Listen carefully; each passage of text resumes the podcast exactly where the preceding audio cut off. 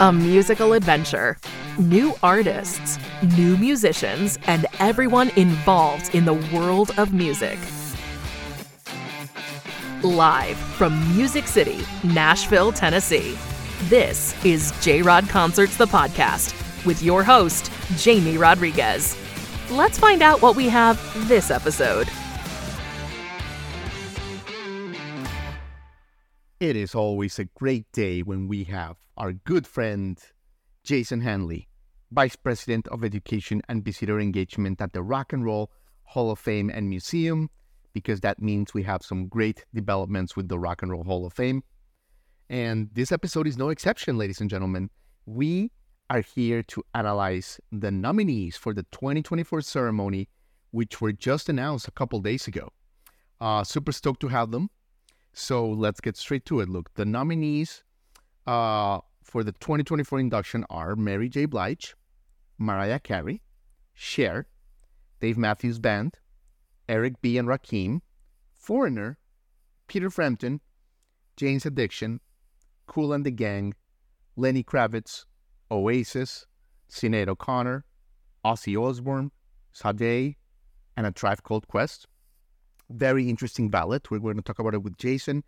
10 out of the 15 nominees are on the ballot for the first time, including Mariah Carey, Cher, Foreigner, Peter Frampton, Kool and the Gang, Lenny Kravitz, Oasis, Sinead O'Connor, Sade, and Ozzy Osbourne. And the ceremony is going to return to Disney Plus and ABC.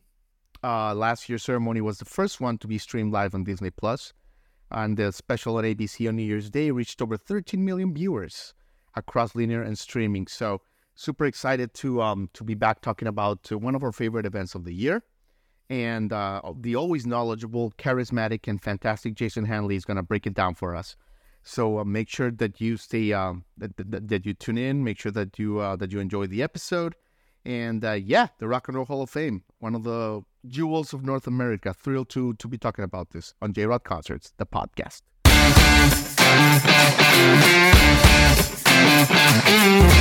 Hello, darkness, my old friend. Hey, how you doing, Jamie? Good morning. Jason Hanley, the legend. right back at you, sir.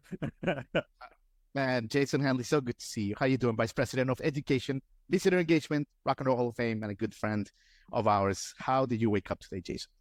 I'm feeling good, Jamie. I'm feeling good. Yeah, we had a I had a good weekend uh, watching the Super Bowl yesterday, but even more exciting, of course, in the world of rock and roll, we announced our uh, 2024 Rock and Roll nominees, and it's a really exciting list. So waking up here really on Monday morning.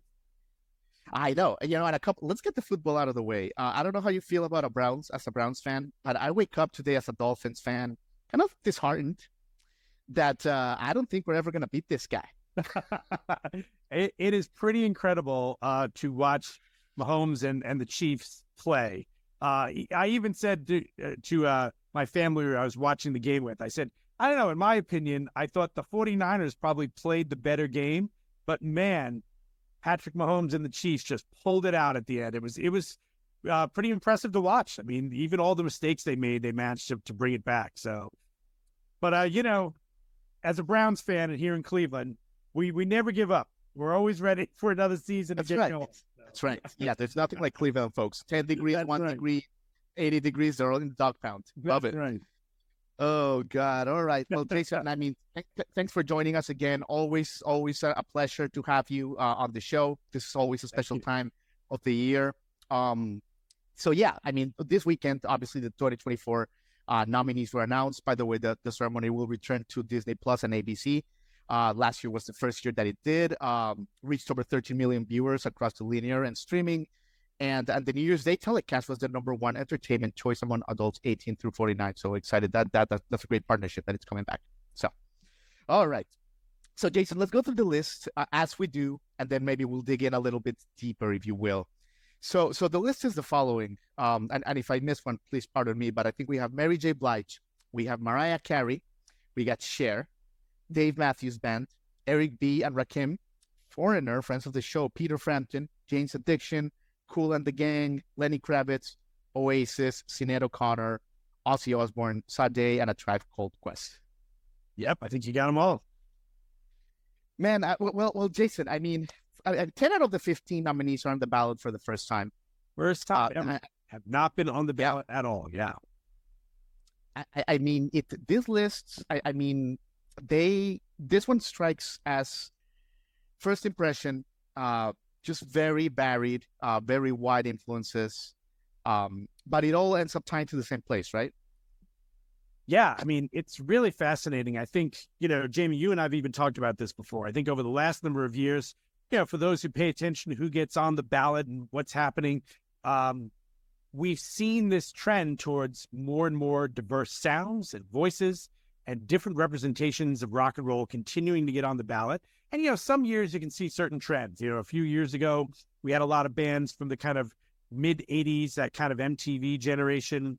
Um, in certain years, you've seen ones where we've had more bands, sort of classic rock bands. This year, it's really all over the place. You look at those 15 names you read, and you've got everything from R&B, hip hop, alternative rock, pop, soul, um, you know, kind of funk, even with Kool in the Gang. It's just such an amazing list of different sounds. I actually joked it's going to be hard to figure out who to vote for when you're looking at that list uh, because there's so many great artists and they're all so unique and different too. Totally. And speaking of voting, Jason, maybe for our newer audience or, or those that have not seen this particular episode, to be eligible, the, the, the first top, the debut album must be 25 years, right? 25 yes, years. that's right. That's the one hard and fast rule. It has to be 25 years since the first album you put out or single or whatever it might be, right? 25 years. And then there's a voting um, panel of, please enlighten me, a thousand members, is it? Yeah, it's it's um more than that now. I think we're up to, I think it's about several thousand people vote in the final vote that the ballot goes out to. That includes every living inductee. So if you're an inductee of the Rock and Roll Hall of Fame, you're going to get to vote for it. And there is also the fan ballot, uh, fan ballot that anybody can vote right. on, and that uh, only counts as one vote in the final vote at the end of the day. But the great thing about the fan vote is it really lets fans have a voice and see where their artist sits um, and you can do that right at rockhall.com starting right now. Uh, log in and you sure. can vote uh, once a day. And this year, I don't know if you noticed it, Jamie, if you saw it, but it used to be that for the voters who send in an official ballot and the fans on the fan vote, it was only five artists. Now it is seven. You can vote for up to seven oh, artists wow. on the ballot. Okay. I did not notice that. Thanks for bringing that up. So, so Jason, I mean, let, let me talk about three you know, specifically, I mean, let, let me start with Cher. Mm-hmm. Uh, you know, like an artist so iconic, she only needs one name, basically, as people say.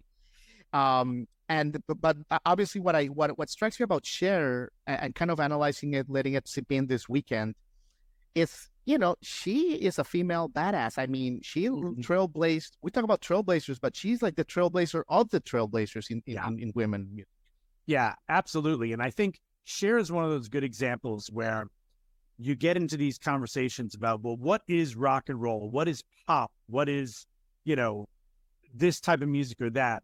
And because Cher has had such incredible popularity throughout her career, she gets looked at as a pop artist. But that doesn't mean you can't be a complete innovator in the world of music. If you think about Cher, everything from the early records with Sonny and Cher, with her husband at the time, the TV show they had, and she became a uh, international icon for the television show. Sure. She innovated so many great songs over the years, even all the way up into uh, you know the more recent decades with songs like "Believe," uh, that sort of was the first song that really took auto tune, which was something that was used to fix people's voice, and she found a way to make it into an artistic tool and do something really unique and different with it. Um, and even this past year, she had a Christmas album. So she's not slowed down. Cher is still making music. She's been an advocate for the LGBTQIA plus community. Um, so many of these things just really put her in that iconic territory. And I think the funny thing is, a lot of people will say it's kind of surprising it's the first time she's ever been nominated. You think someone like Cher might have been nominated before, but this is her first time on the ballot. Yeah. Well, you're right. You're exactly right. And I think when I look at Cher, I divide it into two careers. You know, almost like Kobe Bryant or whatever, or Tom Brady that had that same thing. Going to sports.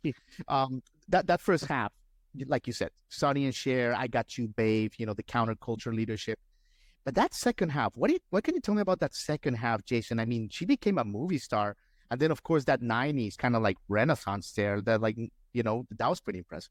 yeah, I mean, you know, that shows the incredible skill she just has as a performer, as an actress. You know, I'm thinking Moonstruck, which was one of the biggest movies at the time that she was in.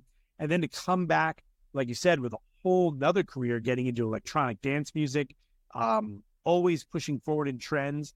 And like you said, she's the sort of innovator of the innovators. There's no doubt that people like uh, Madonna, Beyonce, all of them were looking at kind of Cher's career trajectory and thinking, how do I do something like that? How do I innovate in the same way that Cher did? Absolutely. Absolutely. Let's pivot to uh, Dave Matthews Band here for a second, Jason. There's a statistic that I, I need to verify it with you. Is it true that Dave Matthews Band are the only band? I gotta, I gotta get this right. With seven consecutive albums de- debuting at number one. That's right. The only band to do that. And um, it's crazy when you think about that, right? That means that all those albums that came out seven in a row, consecutive albums, all debuted at number one. And that's Like an not the amazing, Stones, right? not anybody. No, the Dave Matthews Band, right? Um, and it shows the popularity they've had with their fans, but it also shows what great music they kept doing, right? They weren't a band that had one or two, you know, big albums and then fell off. They constantly were putting out great new music. And let's face it, one of the greatest live bands ever. I mean, they know how to put on a show. They pulled audiences in again and again. Um, and it's funny, I think even seeing Dave Matthews on stage at the induction last year, this this past year, um, That's right. and, and getting on stage and his performance, his speech that he gave, I mean, everything was so genuine. Uh, you just couldn't help but sort of say, like, yeah, man, Dave Matthews, when are we going to get him into the Hall of Fame? So, Yeah, yeah, I I love it. I love it, Jason. Let me let me talk to you about when I'm a little surprised. Um, I think he's great, you know, and, and you know, in my Miami days, he used to spend he was he was a, a staple on our station there, Lenny Kravitz. Mm. Uh, but it is it, it was a little surprising. Um, never thought of Lenny Kravitz's uh, discography as as something you know that was like next level. But maybe I'm wrong. Maybe maybe you can tell me about you know how he influenced other people or the mark that he sonically has done. yeah, I think Lenny Kravitz is somebody who hasn't put out a million albums, but each one that he's done has taken rock and roll, pushed it in a new direction, uh, mixing up ideas of kind of soulful music with rock. Um, he was always out there, sort of on the edge. One of the things a lot of people don't realize is Lenny Kravitz fought very hard for his creative control. You know, he really made sure that he found a label he could be on where he had the ability to do what he wanted. Uh, he played most of the instruments on those albums. He's got a great live band, not to knock them, they're fantastic. But on the records, it's a lot of just Lenny playing. Um, he almost embodies some of that aspect of like Prince, a creator who really is dedicated to the art, goes in, wants to build these albums from scratch.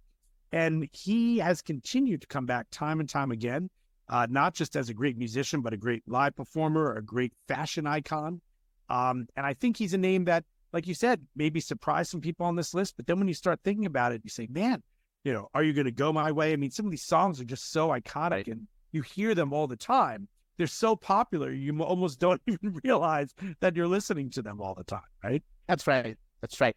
And To something you pointed out earlier, I think this is the first taste of that kind of thread, like new millennium, uh, you know, rock kind of bridge that we're going to start to see. I think Yeah. I think this is just like a sample of, of what's coming, if you will. Um, Jason, you are a historian. Tell me about someone in the list that you know that you like. You always love the stuff like Kraftwerk, and then you always like the good stuff, man. Like you are like a chef. Chef. Tell me, like, who are you like? Who is your like PhD uh, Zen really happy about? So I'll tell you, I think the band that, well, I'll, I'll give two. First of all, let me say, just on a pure like fandom level, I'm excited to see Jane's Addiction back on the list again. Um, I've always been a a fan, fan, huh? of theirs. Yeah, you know, my wife and I went to the first Lollapalooza ever. Uh, we used to see Jane's Addiction all the time. I think they pushed again a band that really only had three albums and then a few more after that kind of peak period. So not a lot of records, but really I think pushed the boundaries. Now, on a musical level, the band I'm the most excited to see on this list is Kool and the Gang. And I Mm. think I, I've been talking about Kool and the Gang for a long time. You know, Earth, Wind, and Fire was inducted uh, many years ago, but Kool and the Gang is one of those bands that I think because they sound so fun, and they get you up and moving, people don't take them seriously. But this is a right. band that moved through funk music sounds, soul music sounds, R&B. They innovated, they pushed things forward. They had songs that were uh, mostly instrumental. They have songs that are just some of the biggest pop hits around the globe. And I've often been chatting with people around here since the news came out on Saturday. You know, celebrate. You know, celebration is such a pop song. You hear it everywhere. Every party, wedding, you name it, it gets played. But that doesn't mean it's not an amazing song. It's just so in our consciousness, right? But the playing on that song, the way it's structured, there's a reason it immediately gets everybody up on the dance floor every time it's played. There's there's something in the DNA of that, in their funk roots, and they're one of the most sampled bands in hip hop. Uh, if you think right. about how many hip hop artists, Jay Z, uh, you know, Puff Daddy, Mase, um, all of these artists went and sampled them because those grooves are just so good.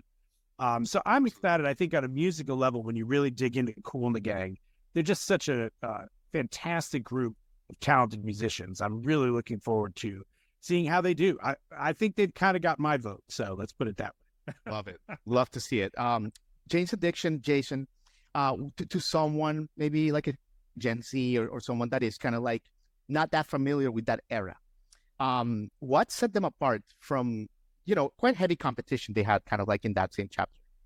Yeah, I think what Jane's Addiction did is they when they really got started in the late 80s, mid to late 80s, they were taking sort of elements of the rock music scene in LA. You know, it's the same scene you're going to get Guns N' Roses that is coming out of and all that. But Jane's Addiction mixed that rock sound with um, kind of East Coast punk. They were big fans of like Bad Brains. They were mixing in different elements of alternative rock. They were pushing the boundaries. I mean, Perry Farrell and the, and the guys really wanted to put something out there that looked at society in a really deep way and pulled it apart. Um, you know, I even think about a song like Pigs in Zen, which is a favorite of mine, kind of a little bit of an early deep cut, but uh, man, it really just looks at sort of, sort of the grit of LA and the world they were living in. And they put on fantastic live shows. And again, I think they're one of those bands where they didn't have a massive catalog, but those albums they made in the early days really set the tone for alternative rock. I think so many other bands came after. In fact, Tom Morello actually has gone out there and said, yo, if you want to know where the roots of Rage Against the Machine go back to, where that sort of hard rock and roll alternative punk rock comes from, you got to look to Jane's Addiction. That's the band that did it for us. So, you know, when Tom Morello points them out, that's a pretty good endorsement. Yeah. Absolutely, Jason. Well, I know you got a busy day. Let's uh, let me leave you with the museum talk. I mean, the museum. What can you tell us about the expansion? All I know is that great things are coming. Uh, how great? When are they coming? Like, I'm like just I'm really hyped. What's going on? It's very cool, Jamie. In fact, right out the uh, door and the window over here by me, we already have broken ground. And the space, uh, if you've ever been to the Rock and Roll Hall of Fame, there's a big sort of space between us and the Great Lakes Science Center next door. That whole area now is being bulldozed and dug into. Mm-hmm. It is going to be for this beautiful new expansion that we are going to be building over the next two years. It's going to contain a gorgeous new free space for people to come into. It's going to have a new concert hall that we're going to have in there. It's going to have the first ever official Rock and Roll Hall of Fame Education Center, Student Center that's going to be in there.